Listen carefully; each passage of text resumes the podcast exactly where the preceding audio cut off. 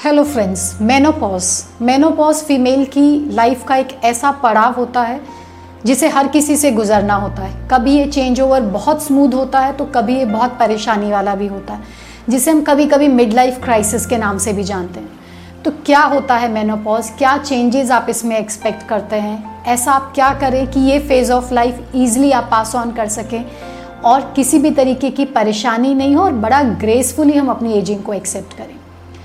Menopause यानी कि माहवारी का बंद हो जाना। ये फीमेल्स के लाइफ में आने वाला एक अहम पहलू है। जैसा कि हमने पहले भी बात किया है कि हर फीमेल की ओवरीज में उन्होंने लाइफ टाइम में कितने एग्स बनाने हैं, उसका डिसीज़न जब वो अपने मदर के वूम में होती हैं, तब हो जाता है।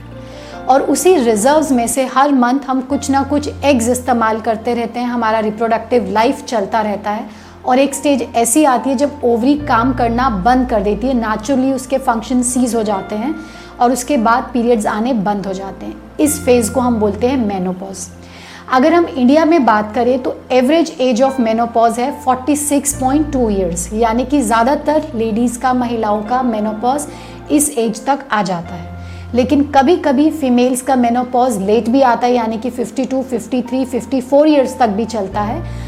अगर आपके मेनोपॉज 55 इयर्स तक भी नहीं आता है तो ज़रूरी है आप जाइए डॉक्टर से मिलिए, क्योंकि पीरियड्स का बहुत लंबे टाइम तक चलना भी एक किसी बीमारी का लक्षण हो सकता है।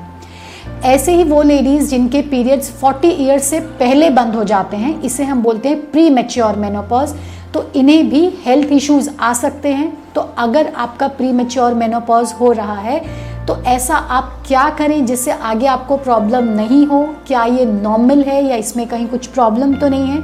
आपको डॉक्टर से मिलने की ज़रूरत होती है।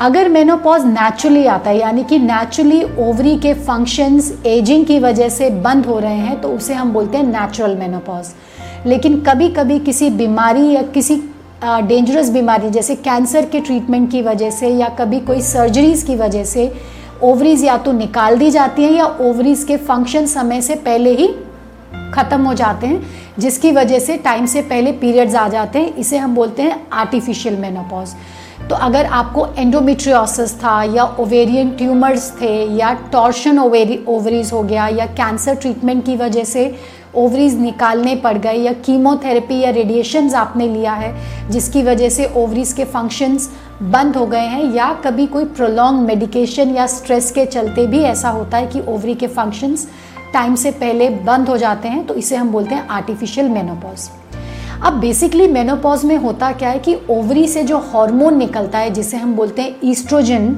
वो निकलना बंद हो जाता है। और ये ईस्ट्रोजन हार्मोन का जो फ़ंक्शन है, वो हमारी स्किन को मेंटेन करने के लिए, हमारी टिश्यू हेल्थ खासकर रिप्रोडक्टिव सिस्टम और पेल्विक ऑर्गन्स जो हैं, उनकी हेल्थ को मेंटेन करने के लिए होता है। ये हमारे हार्ट की हेल्थ को भी मेंटेन करेगा, हमारी बोन्स की हेल्थ को भी मेंटेन करता है और कहीं ना कहीं ये हमारे ब्रेन की फंक्शनिंग को भी अफेक्ट करता है।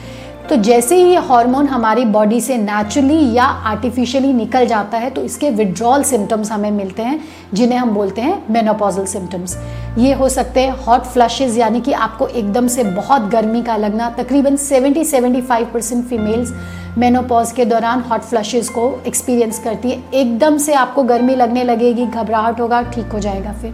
और ऐसा दिन में कई बार हो सकता है। नाइट स्वेट्स रात में इतना आपको पसीना आना कि आपके कपड़े गीले हो जाते हैं, या इतना गर्मी लगता है कि कई बार उठ करके आपको शावर लेना पड़ता है, ये सब वेजो मोटर सिम्टम्स होते हैं। हार्मोनल कमी के चलते वजाइनल ड्राइनेस हो जाती है, उसके चलते प्राइवेट एरियाज़ में इचिंग होना, वहाँ पे बार बार इन्फेक्शन का होना सेक्सुअल डिज़ायर्स का कम होना, या सेक्सुअल एक्सपीरियंसेस अच्छे नहीं रहना, ये कंप्लेंट्स भी आपकी हो सकती हैं। अब ईस्ट्रोजन हार्मोन की कमी की वजह से जो ब्लैडर होता है, यानी कि पेशाब की थैली के जो मसल्स होते हैं, जो नर्व्स होते हैं, उसमें भी कमी आ जाती है। उसकी मसल्स लूज़ हो जाने की वजह से आपको यूरिन लीक की तकलीफ़ हो सकती है कि आप खांसते हैं या ज़ोर से हँसते हैं तो अपने आप बाथरूम निकल जाता है या बहुत तेज़ का आपको बाथरूम लगता है तो आप कंट्रोल नहीं कर पाते हैं। तो इस तरीके के यूरिनरी सिम्टम्स भी आपको आ सकते हैं। इसके अलावा मूड स्विंग्स होना, चिड़चिड़ाहट होना छोटी छोटी बातों पे गुस्सा आना, नींद ठीक से नहीं आना, ये सब फेजेस होते हैं मेनोपॉज के जिससे हर फीमेल को कभी ना कभी गुजरना पड़ता है और इसके साथ साथ ये मिड लाइफ एक ऐसा फ़ेज़ भी है आपकी लाइफ का जहाँ पे बहुत सारी एडिशनल हो सकता है प्रोफेशनल या पर्सनल रिस्पॉन्सिबिलिटीज़ भी आपके शोल्डर पे आती हैं। तो ये सबको मैनेज करना कई बार बहुत टफ हो जाता है। तो इसके लिए सबसे पहले जानिए कि ये आपकी लाइफ का एक नॉर्मल हिस्सा है, इसे बीमारी नहीं समझें। खुल करके अपने फैमिली मेंबर्स से, अपने फ्रेंड से मेनोपॉज के बारे में बात करें और उनसे किसी भी तरीके की मदद लेने में या बात करने में हिचकिचाए नहीं।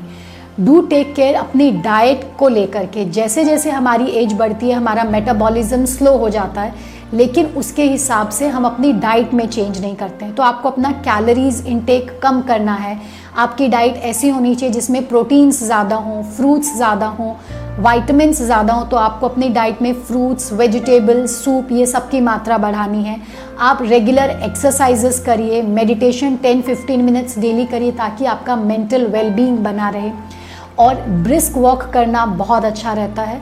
तो आप इसको अगर करेंगे और छोटे छोटे चेंजेस जो हैं, ये आपके लाइफ के जो हैं, आप इसको ईजिली कोप अप कर सकते हो। लेकिन अगर फिर भी diet change exercise change talking to your friends reading some good literature ये सब करने के बाद भी अगर आपको परेशानियाँ हो रही हैं तो प्लीज़ घबराइए नहीं, अपने डॉक्टर से मिलिए, खुल के बात करिए। और हार्मोनल रिप्लेसमेंट थेरेपी या नॉन हार्मोनल कुछ मेडिसिन होती हैं, उसका इस्तेमाल करके आप इजीली इन सिम्टम्स को कंट्रोल कर सकते हैं। कुछ एक्सरसाइजेज हैं जो इस एज में करनी ज़रूरी होती हैं, जैसे कीगल एक्सरसाइज वो करके आप अपने पेल्विक फ्लोर की मसल्स को हेल्दी कर सकते हैं इनकॉन्टिनेंस से आप बच सकते हैं। कुछ लुब्रिकेंट्स का इस्तेमाल करके, जैसे रेगुलर कोकोनट ऑयल का यूज़ करके आप वजाइनल ड्राइनेस से बच सकते हैं। अपनी डाइट में आप रेगुलर केसर का इस्तेमाल करिए बीन्स या बीन फैमिली की जितनी भी वेजिटेबल्स होती हैं, उसका इस्तेमाल करिए।